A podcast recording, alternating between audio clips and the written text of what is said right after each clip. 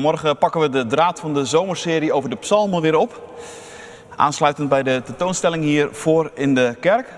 En na Psalm acht en Psalm vierentachtig en Psalm honderd drie. Vanmorgen een hele onbekende psalm.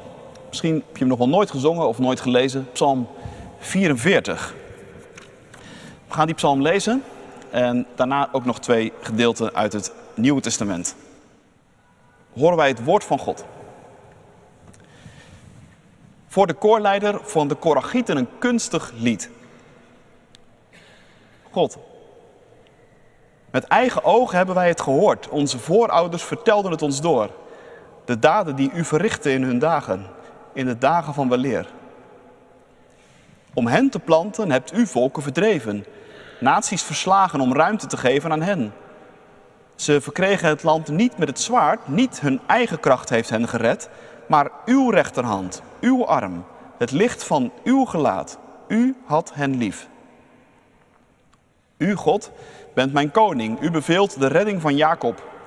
Met u stoten we onze belagers neer, met uw naam vertrappen we onze tegenstanders. Het is niet mijn boog waarop ik vertrouw en niet mijn zwaard dat mij redt. U hebt ons gered van onze belagers, u liet onze haters beschaamd staan. God, wij loven u. Dag na dag en uw naam zullen wij altijd prijzen. Toch hebt u ons nu verstoten en vernederd. U trok niet ten strijde met onze legers. U deed ons niet wij, u deed ons wijken voor onze belagers. En onze haters roofden ons leeg. U hebt ons als slachtvee uitgeleverd, ons onder vreemde volken verstrooid. U hebt uw volk aan de, van de hand gedaan. Veel bracht de verkoop u niet op. U hebt ons het mikpunt van spot gemaakt en onze naburen smaden en honen ons. U hebt ons bij de volken belachelijk gemaakt en ze schudden meewarig het hoofd. Heel de dag moet ik mijn schande dragen, het schaamrood bedekt mijn gezicht. Als ik de vijand hoor spotten en sarren, hem vol wraakzucht zie staan. Dit is ons overkomen. Maar wij zijn u niet vergeten. Uw verbond verloochenden wij niet. Ons hart keerde zich niet van u af en onze voeten weken niet van uw pad. Toch hebt u ons naar de jakhalzen verbannen en ons met diepe duisternis bedekt. Hadden wij de naam van onze God vergeten, onze handen uitgestrekt naar een vreemde God, zou God dit niet hebben ontdekt? Hij kent de geheimen van ons hart. Toch worden wij dag na dag om u gedood en afgevoerd als schapen voor de slacht. Word wakker, Heer. Waarom slaapt u? Ontwaak. Verstoot ons niet voor eeuwig. Waarom verbergt u uw gelaat? Waarom vergeet u onze ellende en onze nood? Onze ziel ligt neergebogen in het stof. Ons lichaam vastgekleefd aan de aarde. Sta op. Kom ons te hulp. En verlos ons, omwille van uw trouw. Tot zover de eerste lezing. Uitgangspunt voor de verkondiging straks, dat zeg ik nu vast, zijn vers drieëntwintig en vierentwintig van deze psalm. Toch worden wij dag na dag om u gedood en afgevoerd als schapen voor de slacht. Word wakker, Heer, waarom slaapt u? Ontwaak, verstoot ons niet voor eeuwig. En bij die twee versen ook twee Bijbelgedeelten uit het Nieuwe Testament. Eerst uit het Evangelie, Marcus vier, en dan uit de brieven van Paulus, Romeinen acht opnieuw.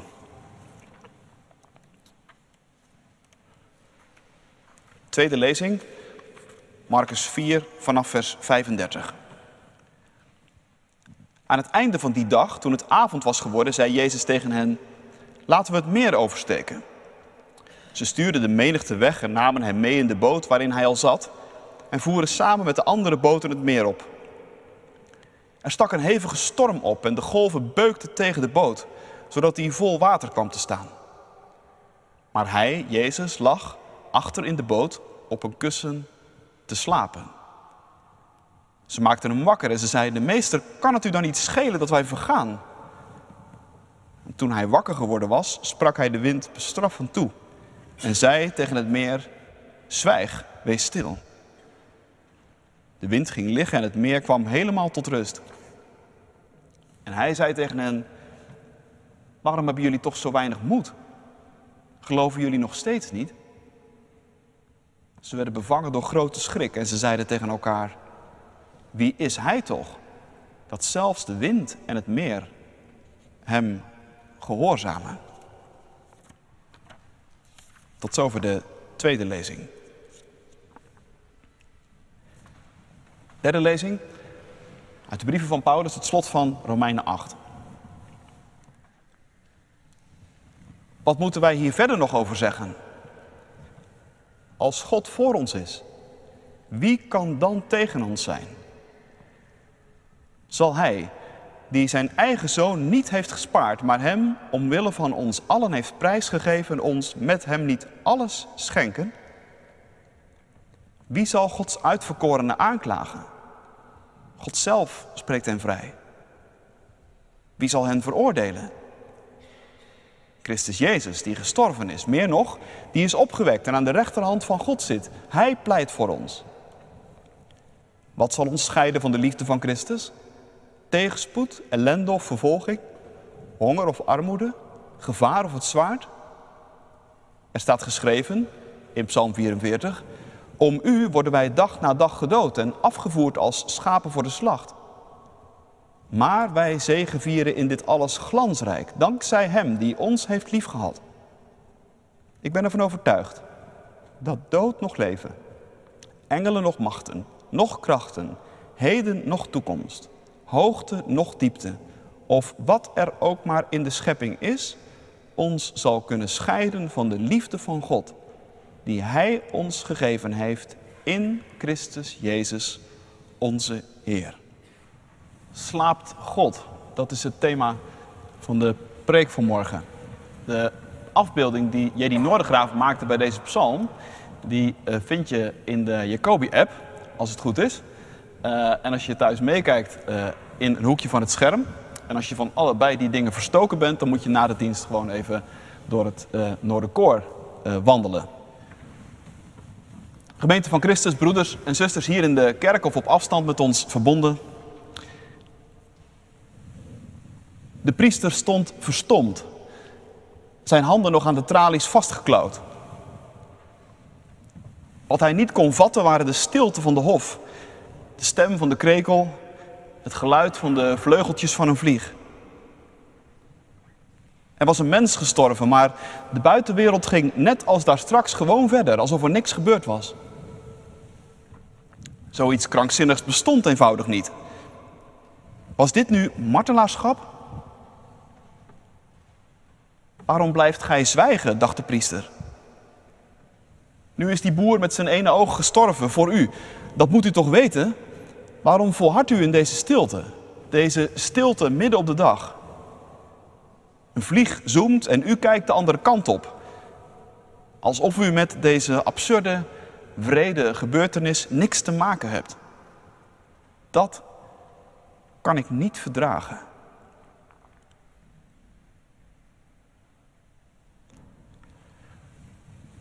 Zomaar een paar zinnen uit de roman Stilte van de Japanse schrijver Shusaku Endo. Misschien ken je het boek of heb je de film gezien, Silence, die ervan gemaakt is. Voor wie het niet kent, het boek gaat, jongens en meiden, over een Portugese priester. Hij heet Sebastião Rodrigues en in zestien vijfendertig reist hij als missionaris naar Japan. En die reis die begint als een soort jongensdroom. Ver weg, thuis loslaten, een hoop gevaren trotseren. En dat allemaal voor God en voor de goede zaak. Machtig natuurlijk. En bovendien is die reis ook een speurtocht. Want die jongens gaan op zoek naar een van hun leermeesters. Die is eerder ook op missie gegaan naar Japan, maar al een hele lange tijd is er niks van hem vernomen. Het verhaal gaat dat hij het christelijk geloof zou hebben losgelaten, afgezworen. Maar dat kunnen Rodrigo en zijn vrienden niet geloven. Hun held, hun leermeester, zou die bezweken zijn voor Japanse tegenstand? Dat hij een glorieuze dood als martelaar zou hebben ondergaan. Daar kunnen ze zich nog iets bij voorstellen. Maar dat hij als een laffe hond zijn geloof zou hebben verloochend, dat wil er beslist niet in. Toch blijkt het wel zo te zijn. Ferreira, hun leermeester, is bezweken voor Japanse tegenstand. Omdat hij persoonlijk zelf bang was voor de marteldood? Nee, dat niet. De tactiek van de Japanners was in die tijd anders. Niet gevangen genomen missionarissen werden gemarteld, maar arme gelovige Japanners voor de ogen van die missionarissen. Net zolang totdat de missionaris zijn voet op een fumi-e zou zetten. Dat was een plank met een Christusafbeelding erop en zo zijn geloof zou afzweren. En die marteling van de andere gelovigen, die kon Ferreira niet verdragen. En Sebastião Rodrigues ook niet, die later in het boek voor hetzelfde dilemma komt te staan. En dan daarbovenop nog die verschrikkelijke stilte van God die op zo'n moment niet ingrijpt, die de wereld gewoon maar door laat gaan. Die de krekels door laat zoemen en de vliegen door laat vliegen. En ondertussen de andere kant op kijkt. Zwijgt. En slaapt. God die slaapt en niet wakker wordt. Zwijgt en niet spreekt. Dat is ook de hartverscheurende ervaring onder Psalm vierenveertig. Word wakker, Heer. Waarom slaapt u? Ontwaak, verwerp ons niet voor altijd. Met andere woorden, Heere God, doe gewoon iets. De meeste uitleggers denken dat Psalm vierenveertig ontstaan is in de tijd van de Maccabeeën. Dat is grofweg de periode tussen het Oude en het Nieuwe Testament in. In die tijd werd Israël een lange tijd onderdrukt door het opkomende Griekse Rijk. En berucht uit die periode is vooral koning Antiochus Epiphanes de vierde. Die presteerde het om een beeld van Zeus te zetten in de tempel van Jeruzalem. En God, God lijkt dat allemaal maar te laten gebeuren. Hij slaapt, zwijgt en doet niets. Waarom niet? Ja, dat is dus precies de grote vraag van deze psalm. De, de makers van dit lied weten het ook niet. Was er maar een aanwijsbare reden?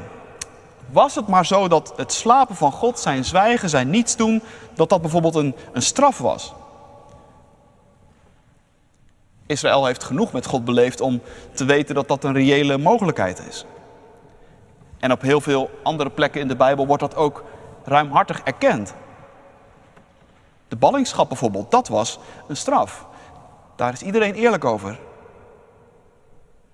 Voor de ballingschap was een reden.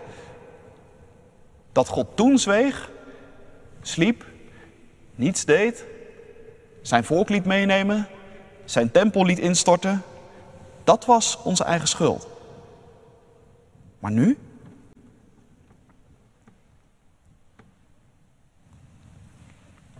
Op zulke momenten is er ook altijd wel iemand in de buurt die je dingen influistert als: hey, pst, die hele God van jou, was dat niet sowieso een illusie?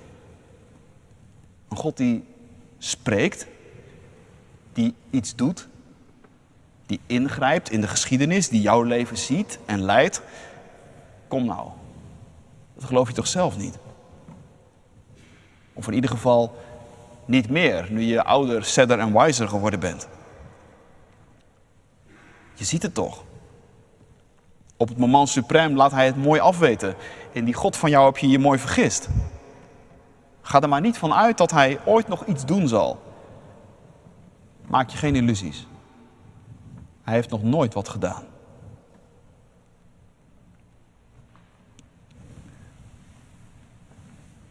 Het is helemaal niet moeilijk om op zulke momenten in je leven dat soort stemmen toe te laten en gelijk te geven, toch? Maar het probleem van de makers van dit lied is dat zij dat nu net niet kunnen. Want er is te veel in hun leven gepasseerd om zomaar even een streep door het woord God te zetten. Je zou bijna zeggen, was het maar zo makkelijk. Kon dat maar. Maar het kan niet. En het mag ook niet. Er zijn te veel momenten in de geschiedenis geweest waarop God wel van zich liet horen. Momenten waarop hij van alles deed en juist klaar wakker was. In de eerste negen versen van deze psalm wordt het allemaal nog maar weer eens even op een rijtje gezet. God, zeggen ze, we hebben het gehoord met onze eigen oren. Er is tegen ons over u verteld.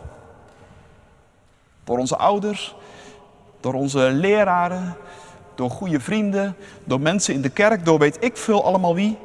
We hebben al die verhalen zo vaak gehoord, we kennen ze uit ons hoofd. En het waren bepaald geen sprookjes. Want in al die verhalen was het erop of eronder. En ging het met ons door het oog van de naald. Menselijke wijs gesproken hadden wij allang totaal van de aardbodem verdwenen moeten zijn. Maar we zijn er nog. Dat kan geen toeval zijn. Dat ligt aan u. En daarom was er voor ons alle reden om u te danken, telkens weer opnieuw. Maar nu? Nu is er niks meer van uw aanwezigheid te merken. U zet ons in de uitverkoop.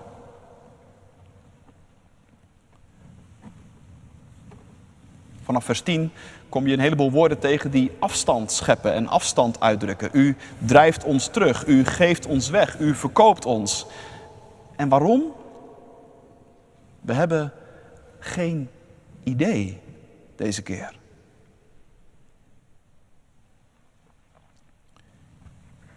Je merkt dat in deze psalm wordt gevochten met God. Met het raadselachtige. Met het bittere. Met die dingen in je leven die je niet begrijpt, maar die toch gebeuren. Het is een psalm die in paniek geschreven is door mensen die zichzelf weer even helemaal opnieuw moeten uitvinden. Maar die daarin aan twee dingen vasthouden. Aan God en in deze psalm aan hun onschuld. God, waarom slaapt u? Word wakker, spreek en doe iets. Want we hebben u zo nodig.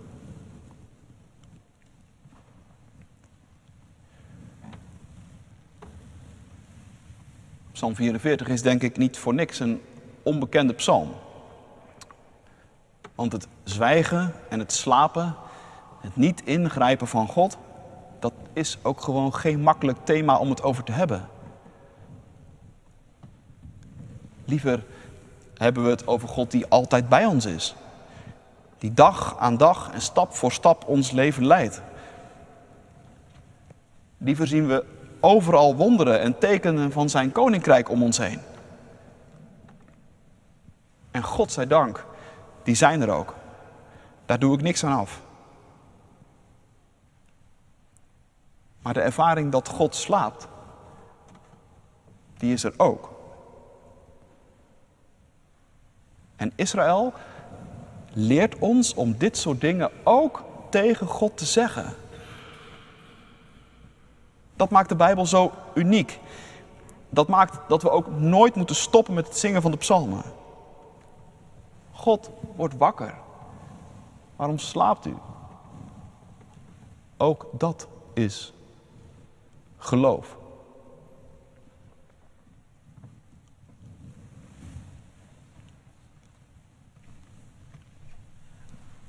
In het Nieuwe Testament klinkt dezelfde uitroep. God, waarom slaapt u? Eén keer. Zoals er ook maar één Psalm vierenveertig is.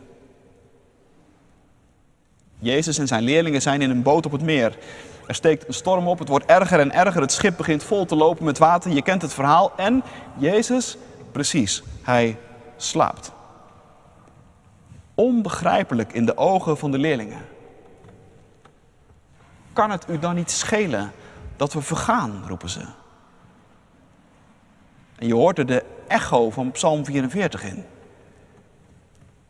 Waarom slaapt u? Word wakker. Zeg iets. Doe iets.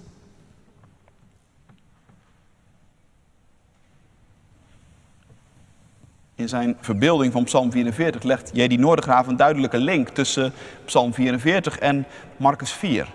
Het kleine schip op de hoge golven. En in de traditie van de kerk is dat schip met die leerlingen vaak gezien als een beeld voor de kerk als geheel. De vraag van Psalm vierenveertig is via Israël zo ook een vraag van ons allemaal geworden, van de kerk geworden. Waarom stormt het, Heer, in ons leven? Waarom slaapt u? Is er misschien een reden? Is er een aanleiding?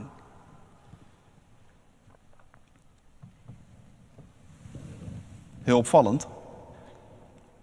In Marcus vier is er net als in Psalm vierenveertig eigenlijk ook geen directe aanleiding voor wat er gaande is. Ook voor de kerk, ook voor jou en ook voor mij zijn er natuurlijk talloze redenen te bedenken waarom God zou zwijgen en slapen en niets doen terwijl het stormt. De kerk heeft sinds Pinksteren ontelbaar veel keren het evangelie totaal verkeerd begrepen, bijvoorbeeld. En we hebben zo vaak van Jezus een karikatuur gemaakt en onszelf en hem in de ogen van de wereld totaal belachelijk gemaakt. En jij en ik, wij doen daar elke dag zo een beetje onze eigen kleine schepjes bovenop. Genoeg reden, zou je dus zeggen, voor God om te slapen. En om ons even aan onszelf over te laten.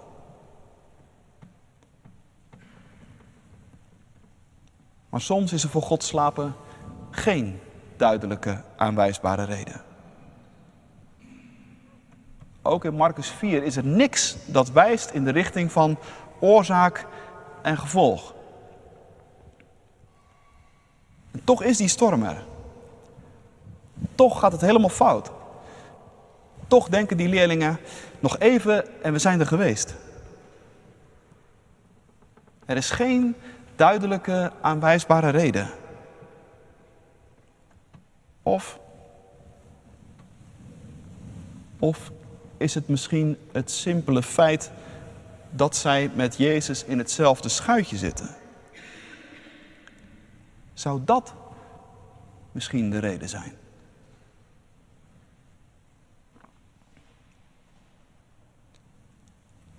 In Psalm vierenveertig staat een opvallende zin die me in die richting deed denken. Toch worden wij, vers drieëntwintig, dag na dag om u gedood en afgevoerd als schapen voor de slacht. Om u. Hoor je dat? Een deel van het verdriet van Israël heeft dus te maken met het feit dat het het volk van God is. Als volk van God deelt Israël in de pijn en in het verdriet van God.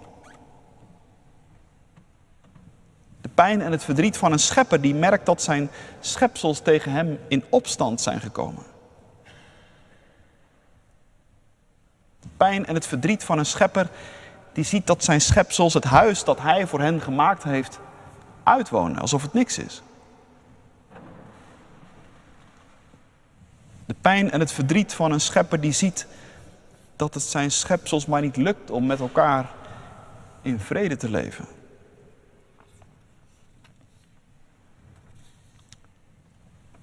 En als wij, als gemeente van Christus, met onze Here in hetzelfde schuitje zitten, dan moet het ons dus ook niet verbazen als dat ook storm oplevert. Een storm waarin niet meteen wordt ingegrepen. Een storm waarin God slaapt, zwijgt, niets doet.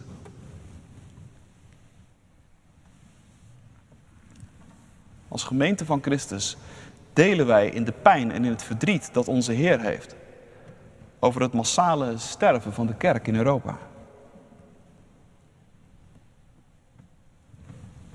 Als gemeente van Christus delen wij in de pijn en het verdriet dat onze Heer heeft over de vervolgingen die zijn kinderen ondergaan op andere plekken van de wereld.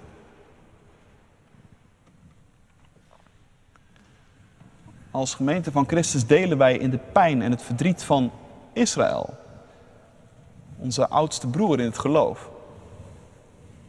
Want als er nou één volk is dat weet wat het betekent om dag na dag om u gedood te worden en afgevoerd als schapen voor de slacht, dan is het wel Israël.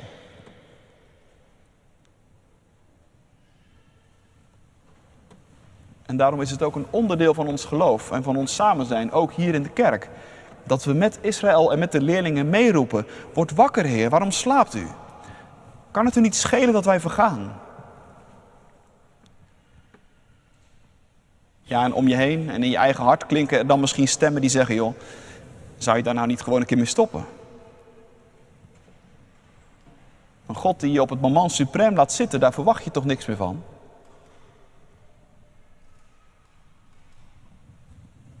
Maar hoe verleidelijk het misschien ook lijkt om aan die stemmen toe te geven, dat kunnen we niet. Daarvoor hebben we met God te veel meegemaakt. Want er zijn ook momenten geweest, ook in jouw leven, waarop we zijn stem heel duidelijk wel hebben gehoord. En daarom zomaar even makkelijk een streep door het hele woord God zetten, dat is onmogelijk. Liever blijven we staan in het raadsel. En proberen we het uit te houden tussen de vraagtekens die nog om een antwoord schreeuwen. Liever oefenen we ons in geduld houden met God. En wachten tot Hij wakker wordt. En opstaat.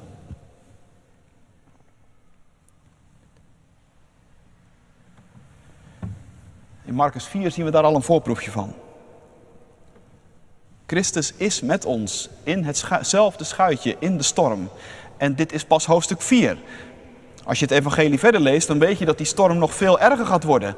En dat de golven van haat zo over het bootje van Jezus en over Jezus zelf heen zullen slaan, dat hij eraan dood zal gaan. En tegelijkertijd schemert hier ook al iets door van wat er gebeurt als God wakker wordt. Zwijg. Wees stil, klinkt het dan.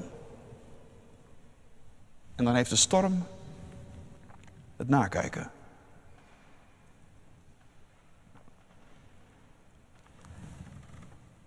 Is daarmee het verhaal dan weer rond?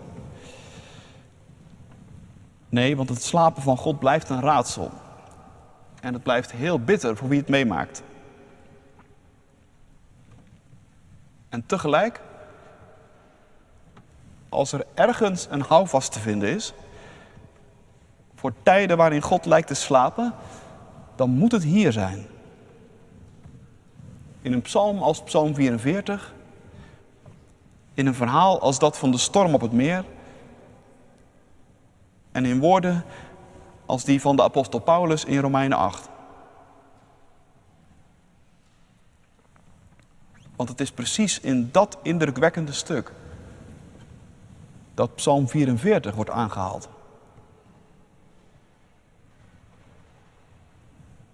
Er staat geschreven, zegt de apostel: om u worden wij dag na dag gedood en afgevoerd als schapen voor de slacht. Maar in één adem zegt hij erachteraan: in dit alles zegevieren wij glansrijk, dankzij Hem die ons heeft liefgehad.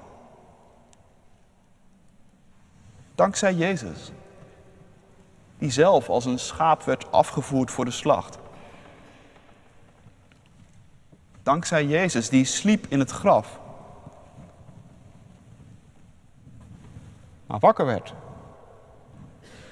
En tegen de machten van de dood sprak: zwijg, Wees stil.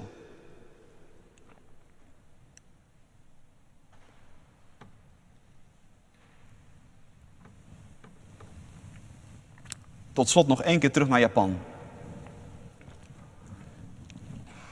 Een stuk verderop in zijn boek schrijft Endo dit.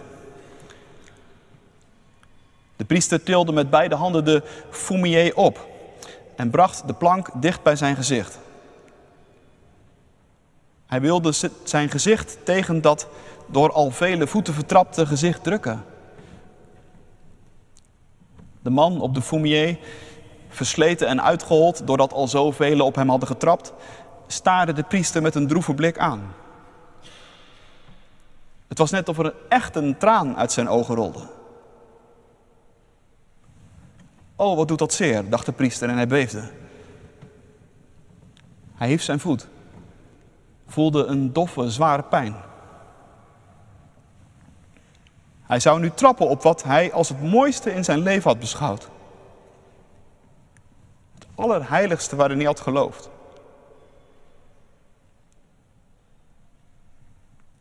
Op dat ogenblik sprak de man op de koperen plaat tegen de priester: trap maar. Trap maar. Ik ken de pijn in jouw voet het allerbeste. Trap maar. Ik ben in deze wereld geboren om door jullie vertrapt te worden. Om in jullie pijn te delen heb ik het kruis op mijn rug gedragen. Toen de priester zijn voet op de fumi-e zette, kraaide er een haan.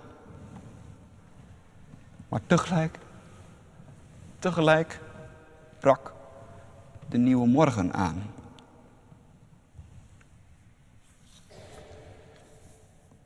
Amen.